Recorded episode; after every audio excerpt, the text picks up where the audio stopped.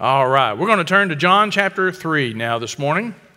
But we're going to actually, let's pick up in verse 23 because this verses 23 through 25 in chapter 2 really kind of lead into chapter 3. It all goes together. So in John 2 23, now when he was in Jerusalem at the Passover during the feast, many believed in his name, observing his signs which he was doing. But Jesus, on his part, was not entrusting himself to them, for he knew all men. And because he did not need anyone to testify concerning man, for he himself knew what was in man. Now there was a man of the Pharisees named Nicodemus, a ruler of the Jews. This man came to Jesus by night and said to him, Rabbi, we know that you have come from God as a teacher, for no one can do these signs that you do unless God is with him. Jesus answered and said to him, Truly, truly, I say to you, unless one is born again, he cannot see the kingdom of God. Nicodemus said to him, How can a man be born when he is old? He cannot enter a second time into his mother's womb and be born, can he? Jesus answered, Truly, truly, I say to you, unless one is born of water and the Spirit, he cannot enter into the kingdom of God.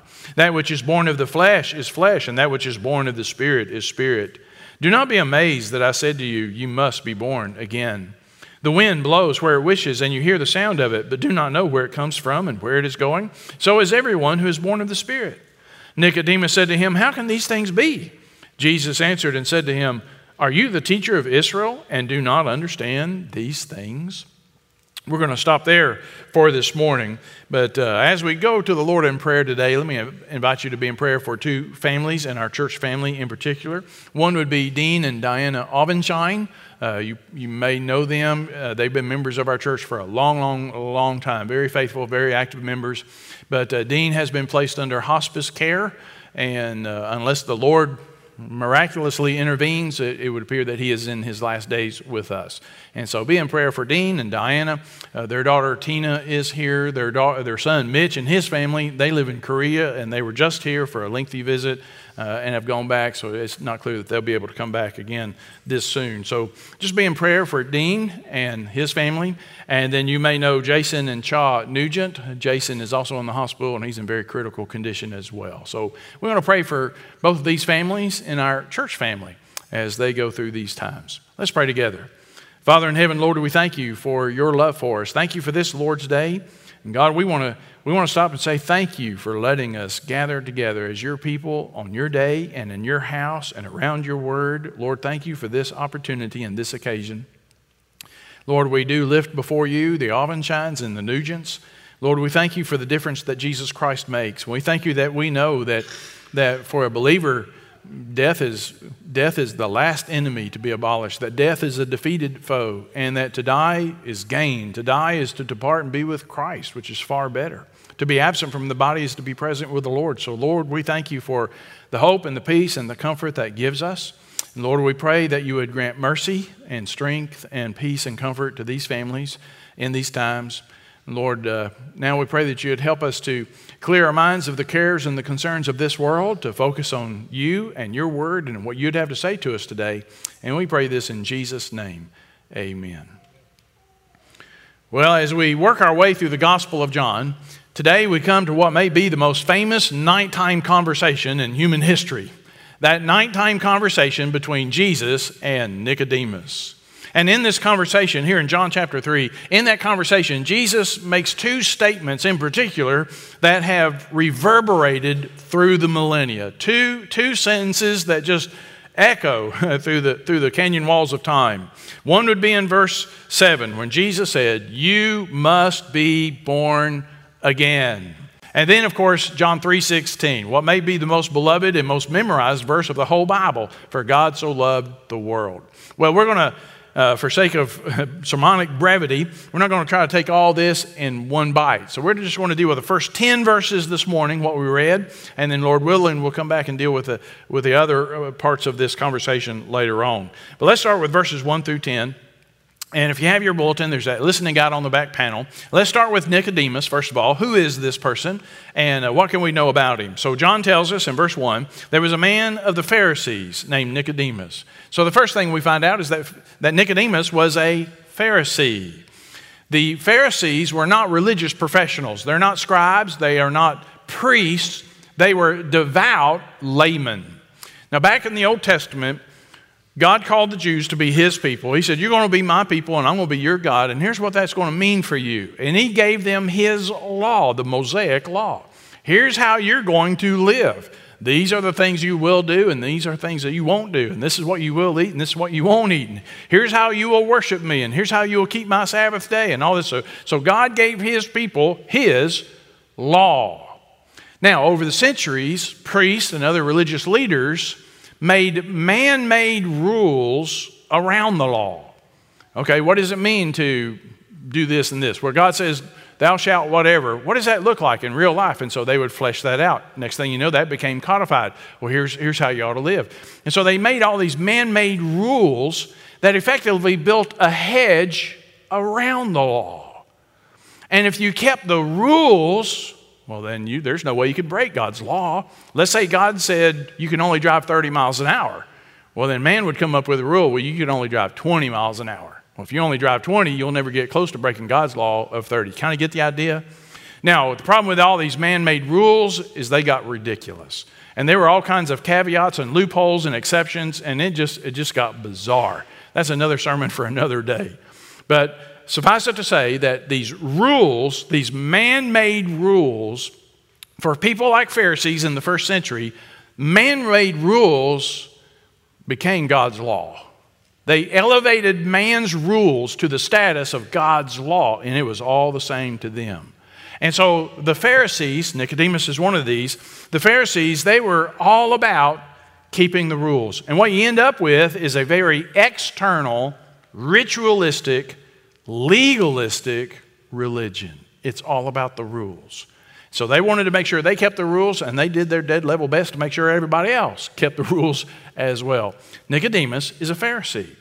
Next thing we know about Nicodemus, he is a ruler of the Jews in verse 1. He, his name Nicodemus, a ruler of the Jews. Scholars take that to mean he was a member of the Sanhedrin. The Sanhedrin was a 70 man council presided over by the high priest and this 70 man council, the Sanhedrin, governed religious life for Jews in, in Israel, especially in the southern kingdom in Judah. It was comprised of priests and scribes and ruling elders. These, this is like the Supreme Court, the religious Supreme Court of Israel. Now remember, this is an occupied territory, and Rome has final say on everything. I mean, they occupied the, the territory. But this Sanhedrin, these 70 men, they, they essentially governed religious life for Jews and a lot of civil life for Jews. So, this is the religious aristocracy of the day. These men are wealthy, they are powerful, and they are religious. It is the religious aristocracy of the day. Nicodemus was a ruler of the Jews. Third thing we know about Nicodemus he is a teacher, he's a Bible teacher. Jesus says this in verse 10 Are you the teacher of Israel and do not understand these things? He calls him the teacher. Now, he's not the only teacher in Israel, but to call him the teacher speaks of his prominence. He, he's an eminent Bible teacher. He would teach the Old Testament to God's people there in, in Israel in that day. So he is a Bible teacher in essence. And then there's one other thing we know about Nicodemus he's lost. He is lost.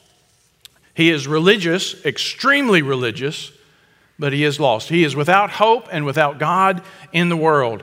He needed to be born again just like everyone else. And Jesus tells him, Nicodemus, you got to be born again. Except a man be born again, he cannot see the kingdom of God. He needed to be born again. By the way, there's a, there's a change in pronouns that we don't really catch in English. In verse 7, when Jesus says, Do not be amazed that I said to you, that's singular, I said to you, Nicodemus, You, now it's plural, y'all, all y'all must be born again.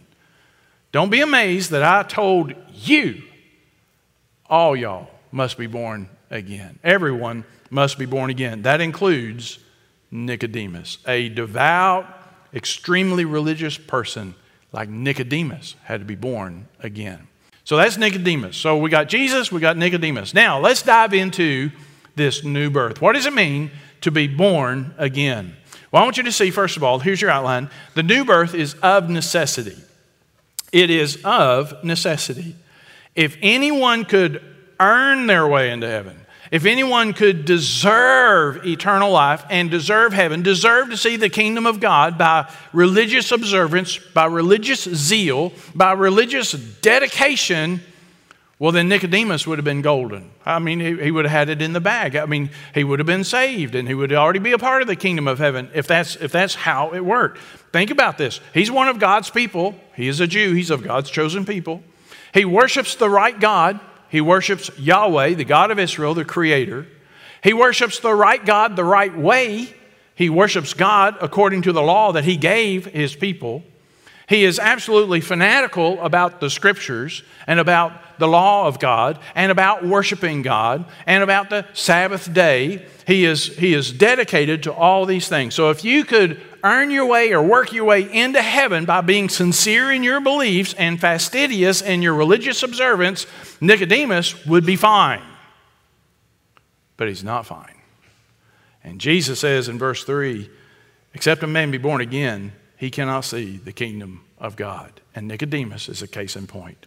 And then he says it again in verse 5 Unless one is born of water and spirit, he cannot enter the kingdom of God. And then again in verse 7 You must be born again. You must be born again. Now, by the way, there's a, there's a play on words. In verse 2, again, we just, we, it's lost in translation. In verse 2, Nicodemus begins this conversation, whether he's sincerely complimenting Jesus or if he is flattering Jesus. It's hard to say. But he says, Rabbi, we know that you've come from God as a teacher, for no one can do these signs that you do unless God is with him. There's a word there in the Greek that translates no one can do. It means to be able to do, to, to be able or not to be able to do. No one can do this thing. Jesus doesn't respond to the flattery or he doesn't accept the compliment. He just blows right past it. Remember, he doesn't need somebody to tell him what's going on in someone's heart. He already knows somebody's heart. So he just cuts to the chase. He gets right down to business. And here's the heart of the matter Nicodemus, except a man be born again, he cannot see the kingdom of God. And that word is there again. Jesus catches that word. No one can do unless, and Jesus says, let me tell you what no one can do unless. Oh, no one could do these signs unless God's with them. Nicodemus, let me tell you, no one can see the kingdom of God unless he's born again. There's a play on words. Point is this it's of necessity. The new birth, it is of necessity, it is required. Now, you mean to tell me that a super religious, fanatically devoted, ethically moral, God fearing, God worshiping man like Nicodemus would go to hell if he doesn't get born again? That's exactly what Jesus is saying. You must be born again. It is of necessity. George Whitefield was a preacher in the Great Awakening back in the 18th century. And it is said that he preached on, on this theme over 300 times. You must be born again. Over 300 times. And someone finally came to him and said, Preacher, why are you always preaching on you must be born again? And he said, Because ye must be born again. That's why. You must be born again. And except a man be born again, he cannot see the kingdom of heaven. It is of necessity. You know, it's been a crazy week in the news, hasn't it? What a week. And it all comes back to the fact, folks, you must be born again, and people need to know they must be born again. No matter who's in the government and no matter what the government does, you must be born again. No matter what happens in Afghanistan, you must be born again. No matter what happens with the weather and the floods, you must be born again. No matter what happens at Tennova Hospital on the ICU ward, you must be born again. No matter what happens with COVID or whatever pandemic, you must be born again you know, last year, didn't you get tired of the commercials during COVID? There were 500, I mean, every commercial in these uncertain times. You know, our profit making corporation is here for you. We're in this together. You know, we're here to make money. I mean, we're here to help you, you know, we're in these uncertain times. I mean, just a, you know, ah. But it's true. These times are uncertain. Life is uncertain. But here's one thing that you can go to the bank. You must be born again. Except a man be born again, he cannot see the kingdom of God. It's of necessity. Not only is it of necessity, notice that it is from above. The new birth is from above. Now, remember, John likes double meanings. He loves double entendres, double meanings, word plays. He also likes misunderstandings. That's a kind of a characteristic theme you catch all through John, where Jesus will say something and the person he says it to, he doesn't get it. What? He'll say something and it just, what? That's what we have here. So we have a misunderstanding that's based on a double meaning. Nicodemus, you got to be born again. What? How does that work? Man can't enter into his mother's womb a second time and be born again, can he? And it's based on a double word, a double meaning. The word again in verse 3 except a man be born again. The word again translates the Greek word anothen. Anothen has a double entendre, a double meaning, two uses. Sometimes it is used to mean again, afresh, anew, again. You have to be born again. More often, it means from above. You have to be born from above. That's usually how John uses this word. In fact, down in this same chapter, down in verse 31, Jesus says, He who comes from above, that's this word, anothen, he who comes from above is above all. In Matthew 27, you remember when Jesus died on the cross and the temple veil was torn from top to bottom? It, Matthew says it was torn anothen, this word. Not torn again, it was torn from above, from top to bottom. So there's a double meaning. Nicodemus, you got to be born again. Born again? Born a second time? Jesus is saying you have to be born from above. Now you have to be born again, anew, afresh, from above. Now, what's the significance of being born from above? Well, let's take a look. In verse 5, Jesus said, Truly, truly, I say to you, unless one is born of water and spirit, he cannot enter into the kingdom of God. Now I'm reading from the New American Standard Version, and the New American Standard has it born of water and the Spirit. They've added the definite article, capitalized Spirit, so now you, it's the Holy Spirit. You have to be born of water in the Holy Spirit. All translation is interpretation. That's a sermon for another day. All translation is interpretation, but in the Greek, it's actually you have to be born of water and spirit. Born of water and spirit. That's what it means to be born again. Born from above, born of water and spirit. What does that mean? what does it mean to be born of water and spirit? Many scholars would say, well, that speaks of physical birth and spiritual birth.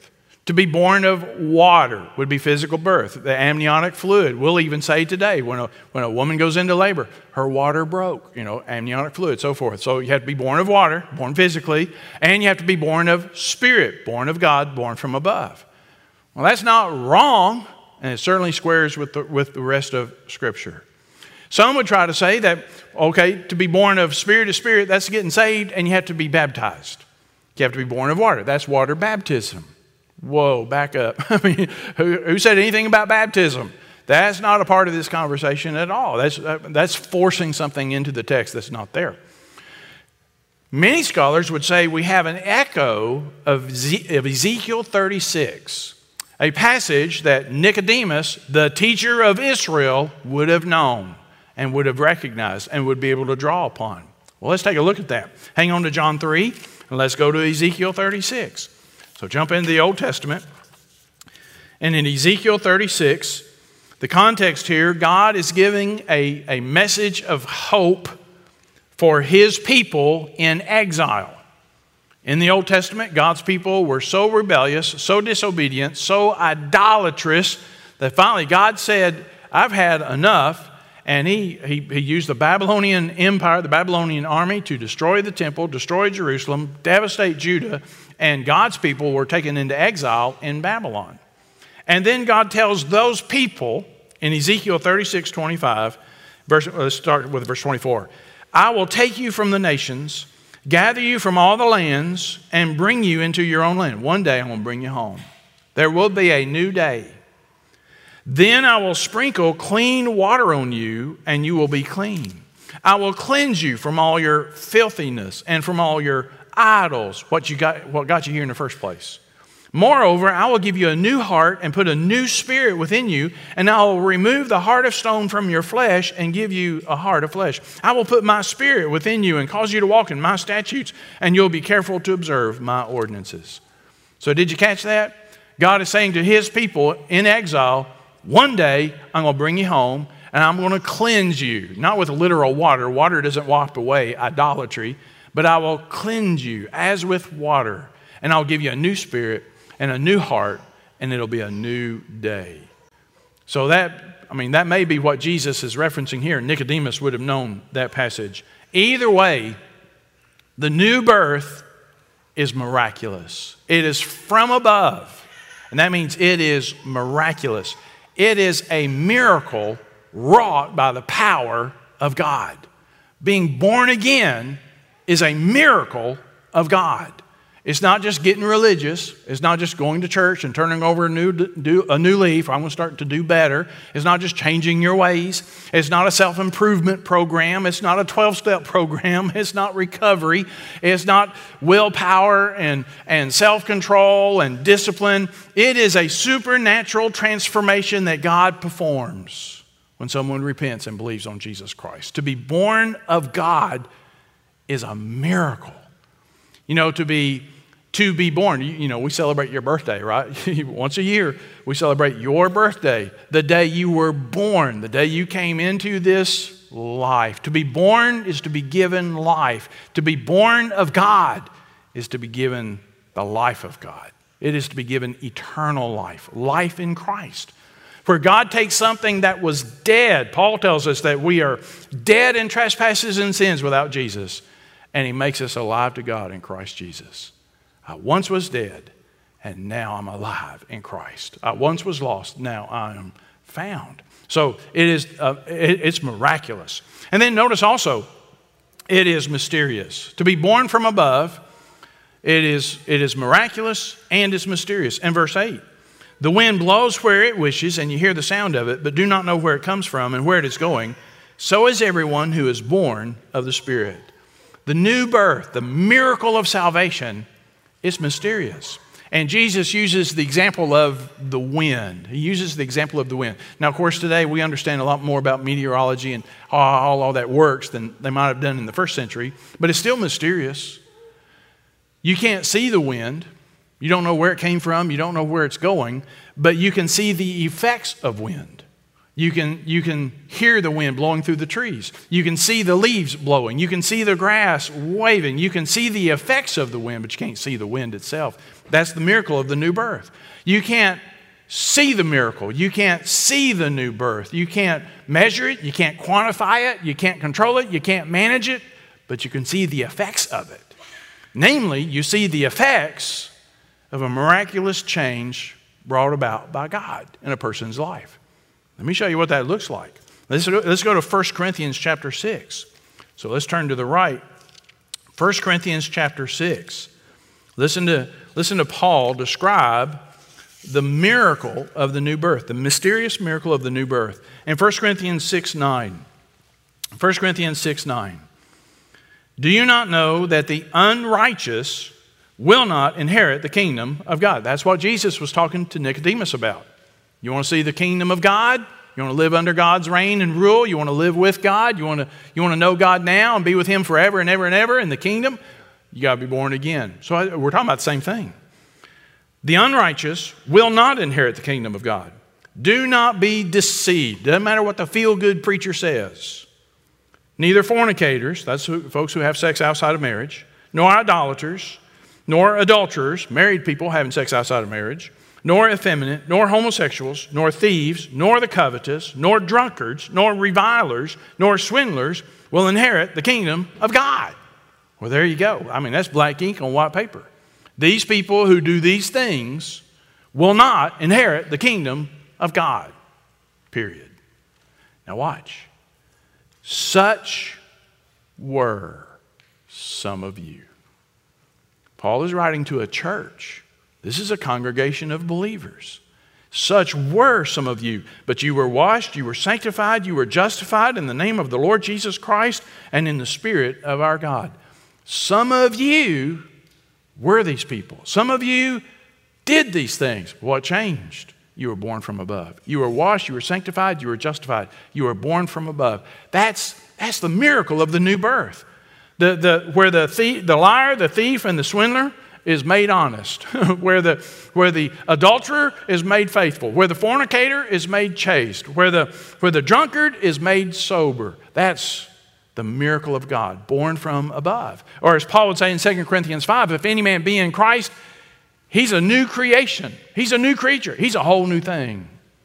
Because old things have passed away and all things have become new. It is the mysterious miracle of the new birth, born from above. We heard that back in chapter 1. And chapter 1 and verse 12, as many as received him, to them gave he the right to become children of God, even to those who believe in his name, who are born not of blood, nor of the will of the flesh, nor of the will of man, but of God. Born of God, born from above, born again. Well, the new birth is of necessity, it is from above. Thirdly, it is through faith. The new birth is through faith. Now, we'll get into the uh, second part of this conversation more next time, but notice in verse 15 Whoever believes will in him have eternal life. For God so loved the world that he gave his only begotten Son that whoever believes in him shall not perish, but have eternal life. Last week we talked about that Greek verb, pisteuo, Remember that? And, and we said pisteuo, it can mean to believe, to accept as true. It can mean to, to believe something so much you trust it, to have trust in. It can mean to have faith, to have a, a believing faith, to faith in the gospel, faith in Jesus Christ. Uh, to, and so be a believer of the gospel, a follower of Christ. And it can mean to entrust in, to put something in someone else's care. So it had all those different uses, and you have to look at the context. John loves that word, pisteuo. He uses it 98 times in the gospel, eight times in this chapter. Seven of those are in seven verses, in verses 12 through 18. And then you hear it again in verse 36. He who believes in the Son has eternal life. But he who does not obey the Son will not see life, but the wrath of God abides on him. He who believes.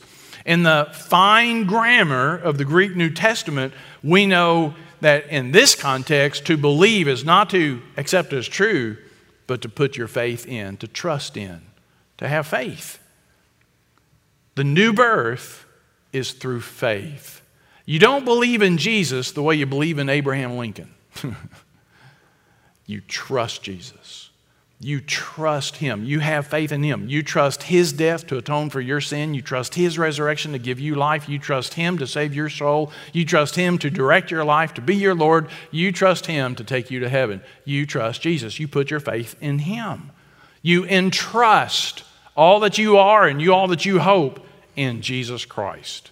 If we could use gambling terminology, we would put it this way you bet the farm on Jesus. You know, it's all or nothing and I'm going to bet the whole farm on Jesus Christ. If He doesn't save me, I'm sunk. Because I'm not hedging my bets. I don't trust anyone or anything else. And if He doesn't come through for me, I'm doomed. I'm betting everything on Jesus. I trust Jesus. That's to believe. You're saved through faith. Paul puts it this way in Ephesians 2. For by grace are you saved through faith, that not of yourselves. It is the gift of God, not of works, lest any man should boast. You're saved by grace through faith. You're saved by grace. It's God's gift. You don't earn it, you don't pay for it, you don't deserve it. You, will never, you'll never do anything to merit eternal life. It's God's gracious, merciful gift. And know how much we would like to earn it. We really want to be able to contribute our two cents worth. I know Jesus saved me, but I helped. You know, or Jesus saved me, but I was worth saving and, and it wasn't too hard because I'm such a great person. No, we're saved by grace. You're, it's the mercy of God, the gift of God, through faith. You receive that grace, you receive that mercy, you receive that gift through faith, through faith in Jesus Christ. Whoever believes will in him have eternal life. Whoever believes, you faith on the Lord Jesus Christ. The new birth is through faith. We have nothing to offer God. The only thing we can bring to the table is repentance and faith. The good thing is that's what God requires. Repentance and faith. In Mark 1:15, Jesus said, "Repent and believe the gospel." Repent. Turn from sin, turn from self. It's a change of mind that results in a change of direction. You turn around. Turn from sin and self and the world and believe. You faith. Put your faith in Jesus Christ. That's how you're saved. That's what God requires, but that's what we have to offer. When you do that, you'll be born of God, born from above. And then notice the new birth is for anyone. It's of necessity, it's from above, it's through faith, and it's for anyone. Again, in verse 15, whoever believes will in him have eternal life. In verse 16, whoever believes in him shall not perish, but have everlasting life. The new birth isn't just for the rich and the powerful, it's, it's for the down and out and, and the folks who have nothing. It's not just for the religious, it's for the irreligious. It's not just for the moral, it's for the immoral. Everyone must be born again. And anyone can be born again if you'll repent and believe on the Lord Jesus Christ. And you might be thinking, oh, preacher, you don't know where I've been. You don't know the things I've done. I, I don't, God could never forgive me. God could never save somebody like me. I want to tell you on the authority of God's word, yes, He will and yes, He can. If you'll repent and believe on Jesus Christ. Whoever believes shall have eternal life. Whoever. You must be born again. You can be born again if you'll repent and believe on Jesus. Have you been born again? Have you been born from above? Have you been saved? Again, it's, it's not about doing religious stuff. Jesus said this to an extremely religious, he said this to a man who's more religious than you'll ever be. this guy breathed religion, lived it every day of his life. And Jesus said, I ain't going to do it. You got to be born again. You want to see the kingdom of God? You got to be born again. Have you been born again? Maybe you grew up in church, joined the church, you've been taught, you know it all, but you must be born again. Maybe you, this is the first time you've ever been in church. You don't even know what we're talking about. You must be born again. Have you been saved? If not, if you're not sure, or if you know you want Jesus, I invite you to come. In a moment, we're going to stand up and sing our hymn of decision. I'll be right here. And I invite you to come say, Preacher, I need Jesus. I want to be born again. I, I want to be saved. However, you want to say it. We'd love to have a private conversation with you and answer your questions, pray with you if you'd like to. But you can leave here today knowing that you are born again, born from above, a child of God. Say yes to Jesus Christ. If you have been born again, what a reminder we have the message, we have the truth, we have the good news. And we need to be telling a lost world in these uncertain times you must be born again. You can be born again. Repent and believe on Jesus Christ. Let's pray together. Father in heaven, we thank you for your word. We thank you for preserving this conversation for us. We thank you for the good news of Jesus Christ. We thank you for your love and your grace and your mercy. Thank you for telling us that we must be born again, except a man be born again. He, he cannot. He's not able to see the kingdom of God. Thank you for telling us. And Lord, thank you for making it so that anyone can be born again. Anyone, that whosoever will may come. Lord, I pray for the one who's never been saved. Help them to see it. They've not been saved. Maybe they are religious, as religious as Nicodemus. They've been raised in church. They know all the religious stuff. They've done it all. Lord, they're not, they're not saved. They haven't been born from above. They don't know you. Reveal that to them. Or the person who, who knows, I, I need Jesus. I want to be saved. God, we thank you. You didn't, you didn't bring us a new set of rules and another form of religion, but you've come to give us life, an abundant life in Christ. Seal this message to our hearts. Take charge of this time of decision. We pray it in Jesus' name. Amen.